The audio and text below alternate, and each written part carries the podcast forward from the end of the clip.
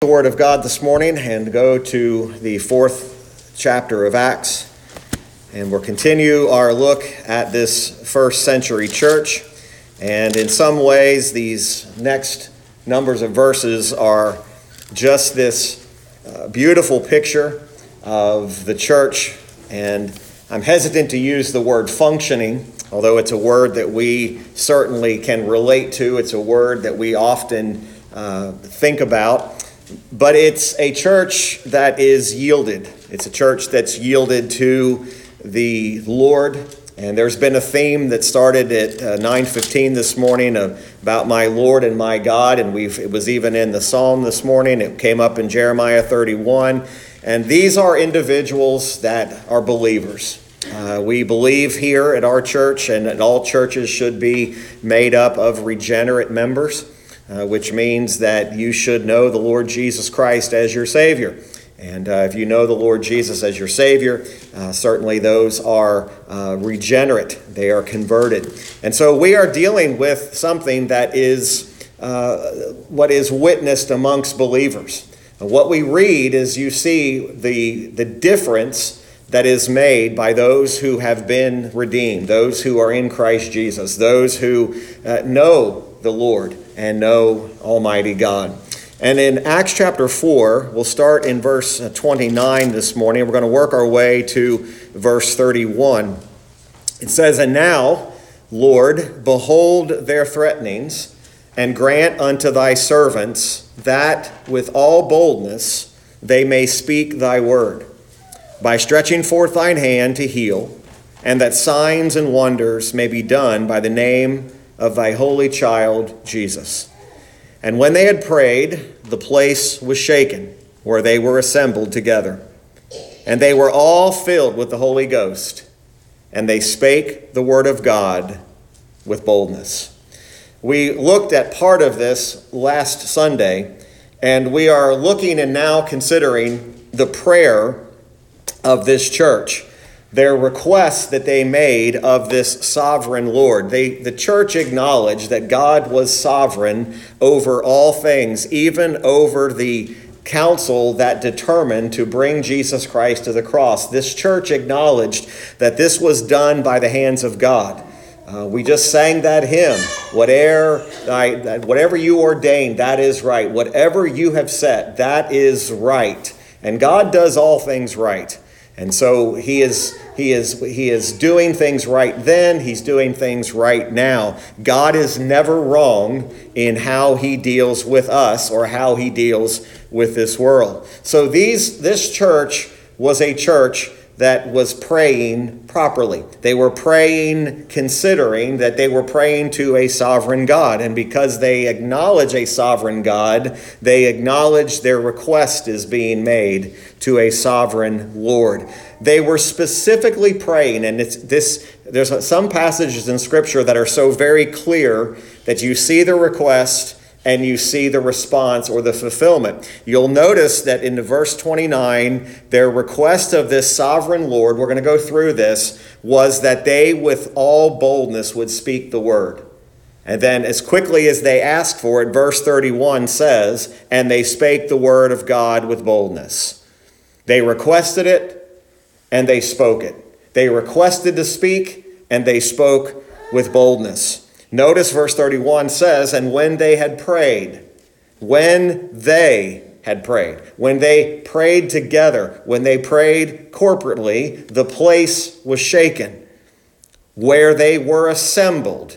Notice the beauty of this an assembled church praying together, the place was shaken.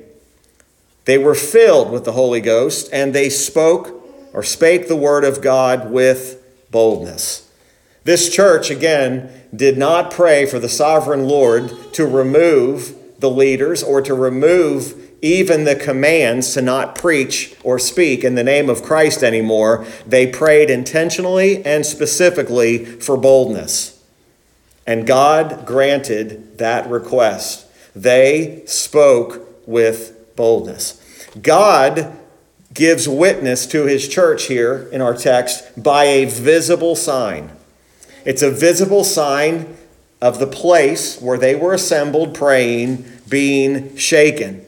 It was power that was given to them, power that would not just shake heaven, but power that would shake the earth. They prayed for boldness, they received boldness. Make note of the fact, though, that when they had received the boldness, they actually went out and spoke it. They spoke and preached with boldness. Now, you'll notice that before they requested that, the church asked for something very interesting. Verse 29 says, And now, Lord, behold their threatenings. Now, they're not praying for God to suddenly now look with omniscience. They're not asking him to say, Look at the, this. What they're acknowledging, they already knew that he could see. But what this church was praying for is that he would so take notice of them in his providential hand to restrain or to keep them from encroaching upon them. In other words, behold their threatenings. Lord, make note of them, mark them. God already knew they were there. God already knew the threats, but they wanted God to just take notice of it. Look at what's happening here and grant or give, bestow, we might say, unto thy servants specifically give to us, the apostles, the ministers, the servants, all that are serving God, give us that with all boldness, that they may speak thy word. Now, notice the emphasis on the phrase thy word. They wanted not their own words, they didn't want another person's words, they wanted his word they wanted the message from God to go forward. They wanted the message of God's mercy. They wanted the gospel to go forth. The very request of this church is that the ministers of the word might not be intimidated, would not back down from the threatenings of the Sanhedrin, but they would declare the word of God with boldness. Boldness be courageous, clearness of mind, with an openness, with faithfulness. And they were going to have to do this against the very direct orders of this Sanhedrin. This request teaches us a couple things about prayer. First of all, it is the gift of God to speak His word. It's the gift of God to speak His word. When we speak the word of God, it is a gift. To preach the Word of God, to preach the Word of God's grace is a gift. To be hearers of this gift of God's Word, to be able to sit here today as an assembled church together and to be able to receive the Word of God is a gift.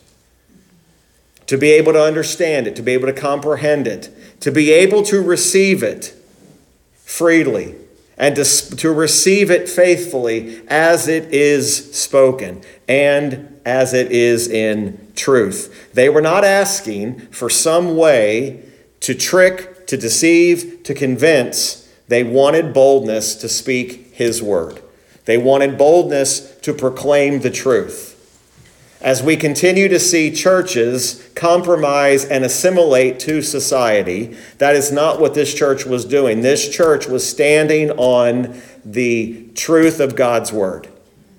They were not trying to make society more receptive to the message. They were not trying to change it, to water down, to water it down, to compromise on sin, to change what God's word says. They wanted boldness to speak the actual word. So in threatening times, and again, we are in a sense living in times of some threat, but oftentimes, when trouble comes, when threatenings come, we pray for the removal of the trouble. We pray for the removal of the threatening instead of praying for boldness to go on. When threatening times come, it should not affect your cheerfulness in the Lord. When threats come, it should not affect your rejoicing in the Lord. When threats come, it should not erode your confidence in the Lord. As a matter of fact, it should strengthen it.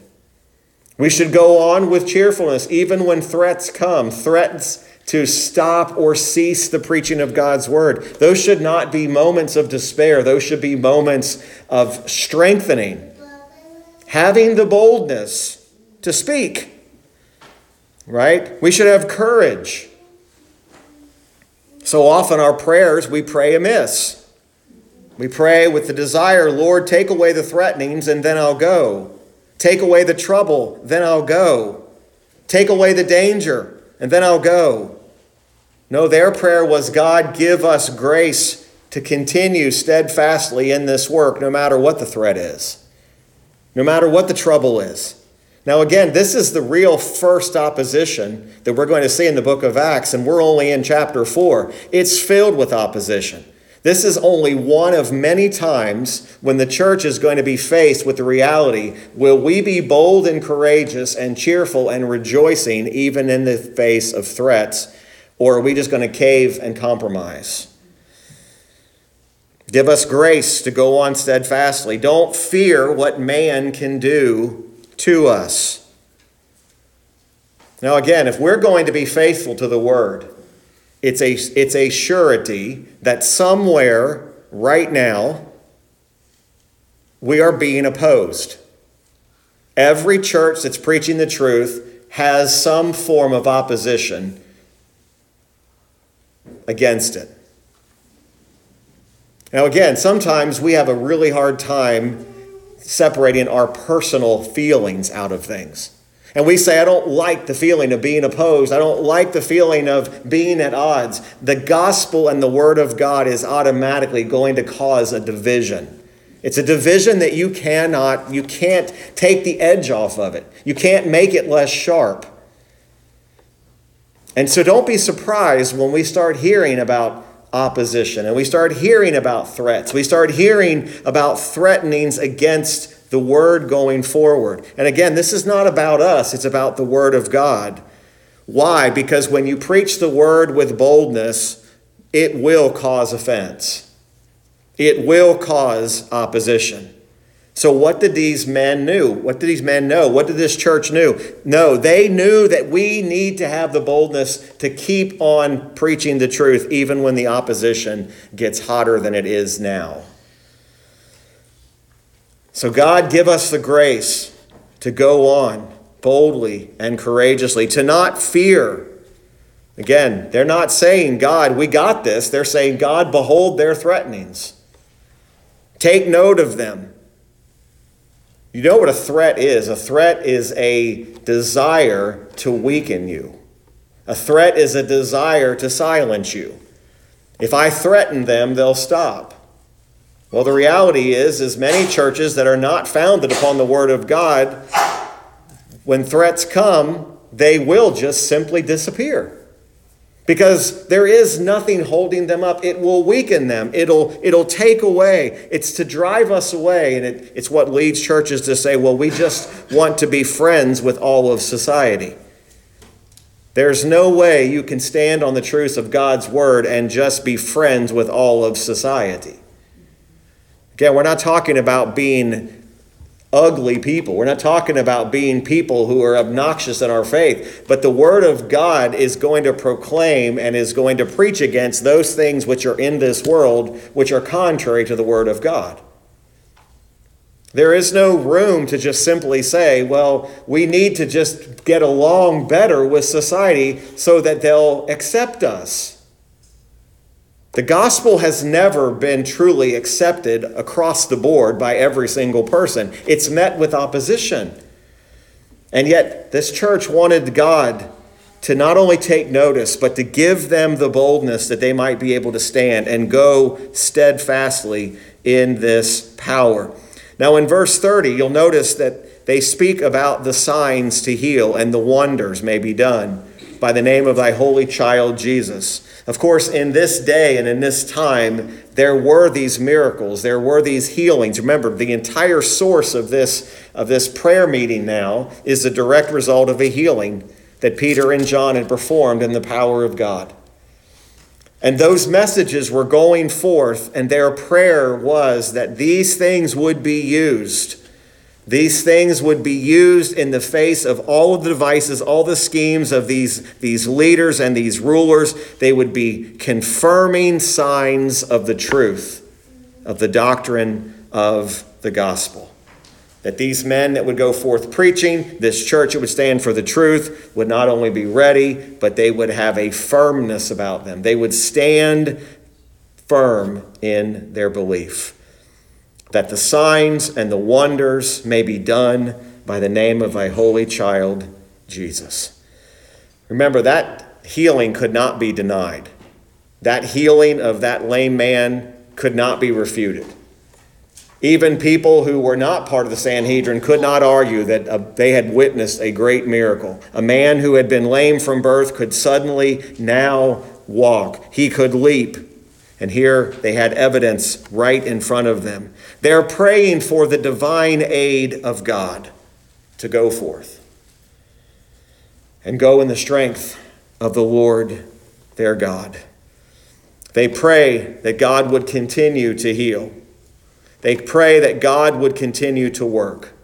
They pray that Christ would be the very aim of their lives. They're praying that God would show his power. One thing we prayed for specifically this morning was we were praying specifically that the power of God would be seen today. I made mention of the reality that we can so easily fall into and know how to, quote unquote, do church. We can know how to come and take our place. We know the proper decorum. We know how to sing. We know how to pray. We know how to talk. We know how to. But the power of God is what they were praying for. They were praying. We'll, we'll expound upon this more at 11:30. But they understood that this was all dependent upon the Holy Spirit of God. And that's why when they see and what they're praying for, you see the acknowledgement of the Holy Ghost being mentioned in verse 31. And notice in verse 31, it does tell us, and when they had prayed. When they had prayed. Either as they were in the midst of it or as they brought it to conclusion, their prayer is heard and an answer is returned almost instantly. maybe even while the prayer was being offered. Soon as the prayer was ended, there was a sign that was meant to instill in them an awe and a wonder, to be amazed at what was happening here. The place was shaken where they were assembled together. Now, whether this was a private house, whether it was a temple, we're not sure, depending on how many people were there. But this place was the place that was used to assemble. It was shaken. It, it, it, it, it, mem- it puts our memory back to the mighty rushing wind, the day of Pentecost. What this is meant is not meant to be some charismatic thing that we can latch onto. It was just a reminder again, a symbol of the divine presence of God. It was a reminder that your prayer has been heard. The shaking of the place, the shaking of where they were, was meant to be a sign to them that God's presence was with them. And it says they were all filled with the Holy Ghost. They were given the, the gifts of the Holy Ghost. They were given the ability, and, and we see these, these men go forth speaking with diverse tongues, and they've had the ability to perform miracles. We realize that those, those sign gifts like that have ceased in our day, but this wasn't the case for them. Remember, the gospel's still going forth. The word of God's not been completed yet. And here you have the ministers going forth. Now, sometimes because we don't see God in this same way today, we suddenly think that God is not as powerful. Suddenly, we're not seeing these, these uh, uh, unbelievable outpourings of the Spirit like they saw. And I wonder if we truly believe that the Holy Spirit can work in power like this anymore. And I've said to us many, many times the single conversion of a single soul is a mighty display of the power of God. Because that soul is not converted apart from the Holy Spirit. The Word of God is not preached without the power of the Holy Spirit. Anybody can stand up and speak. Anybody can stand up and give a speech. Anybody can stand up and give uh, some kind of a talk Preaching is not just talking, it's not just giving a speech. It's not it is it is accompanied in the power of God. And without the power of a God a power of God accompanying those words, it's just a talk. It's interesting that some churches are even afraid to use the word preaching anymore. Now they don't call it preaching, they say it's time for the talk. It's time for the talk. And it's treated as if preaching is the problem. The power of God is in the preaching of the word, it always has been. Well, I just got to get down to where the people are. We've got to make this more of a talk.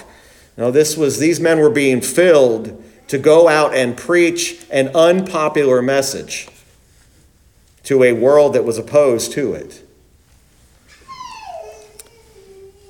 So the request was that they would speak the word with boldness. The response was they spoke. Now, this was not against their will. They went out and spoke the word. They went out in confidence. They went out in faith that they had been given boldness to speak. To have boldness is not just meaning that you are like a stone. What it means is, as they spoke with freedom. In other words, they were not worried, concerned about the words that they spoke because they were speaking the word of God. They weren't fearful. They had the freedom to speak it. They had no fear, not only privately, but into the community and even in the temple. They didn't change the word because of where they were. They spoke freely and without fear, and they spoke boldly. Isn't it remarkable that what they prayed for is exactly what they got? It's exactly what they received. Pray for boldness, and they received it. Pray for be without fear, and they received it. God gave this sign as an acceptance of their prayer. The place was shaken, that their faith would continually be more established we should have a faith, brethren, that's unshakable. We should have a faith that is not easily moved off of its foundation because a mere threat comes up against us. We should not simply have a faith that is wavers, it's tossed to and fro. They were filled with the Holy Spirit. The Spirit is also what gives us the encouragement. It's what enables us to speak. We read in the psalm today that David was talking about the Lord is my helper. The Lord is my helper. The Lord is my strength. When they knew that the Lord their God would help them by the Spirit of God, they knew that they were not going to be easily moved. It's a reminder to them that we have more reason to fear God than to fear any man who lives. We are to fear God. We're to fear God and to keep His commandments. We're to fear God and to obey His precepts. Sadly, we're more yielded to be more fearful of what man can do to us than being fearful before a holy and a righteous God encouraged, enabled, edified. The Holy Spirit not only taught them what to speak, but how to speak, what to say. They spake the word of God with boldness. Imagine praying and getting exactly what you ask for. Sadly, a lot many, if you ask them, Do you believe in prayer? they would say, Well, it's not really that crucial. It's not really that important. Some have even made the grand mistake of saying, If God is sovereign, why pray? Well, even if that was the only reason, you should pray because God's commanded you to pray. We're called to come together to pray. We're called to assemble together to pray together. Not just when something difficult arises, but to pray on a regular basis. Prayer is answered all the time. Prayer is answered in our lives each and every day. And the more that we learn how to pray, the more that we become praying people, the more we learn that our prayer starts to change. And we suddenly don't want prayer requests of our own answered anymore. We want God's will done in our life. And our greatest concern doesn't come with, take all the trouble out of my life. Our great prayer request comes, Lord, give us boldness to pray, even in the face of threats and opposition. Unfortunately, and I say that unfortunately, the American church hasn't been shaken quite enough to be put into this fear yet. We've not been driven by a real fearful oppression and opposition yet.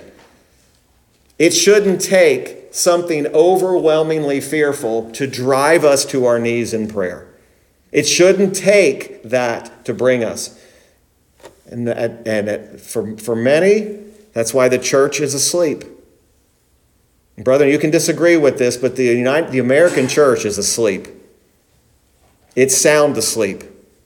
It's been lulled into an indifferent, apathetic attitude and this was not a church that could be apathetic. It couldn't just lay back and say, let's just do nothing. No, it needed boldness, and we need boldness. We need boldness even when we don't know that we need it. See, when the real trials come and the real struggle and the real persecution comes against the church, not everybody you look around, and not just us, churches all across the world, you look around, not everybody you're seated next to will be sitting, sitting, sitting there any longer. Some will, that'll be all it'll take. A little bit of oppression, and they'll be, they'll be fleeing from it. A little bit of oppression, a little bit of fear, a little bit of trouble. Again, we come each and every Sunday, each and every Wednesday without any real fear of really any real oppression, any real opposition. This church, when they prayed, this church, when they came together, and it leads us what we'll talk about at 1130. You get this picture. You get the characteristics of a church that truly believes these things, a church that is being driven by this. And we'll look at that very first phrase the multitude of them that believed. A regenerate church membership were of one heart and one soul. That phrase, those, those expressions, again, I used the word at the beginning, functioning, but this is much more than functioning. This, this is a community of people who were all driven together, who were unified by that first, and, that first core foundation belief, regenerate. There is no such thing as an unregenerate church member. There's no such thing. A church is made up of regenerate people, people who have been saved by the grace of God. This was a regenerate membership. These were people who were unified. These were people who had boldness. These are people who had all things in common, which we'll look at today. But one of the great things about this, and that'll be the title of 1130, is that they had great power and great grace. Power and the great grace of God. This place was shaken. They prayed to a sovereign God. God, behold the threatenings and grant us boldness Grant us boldness to stand, even in the present evil day. Amen.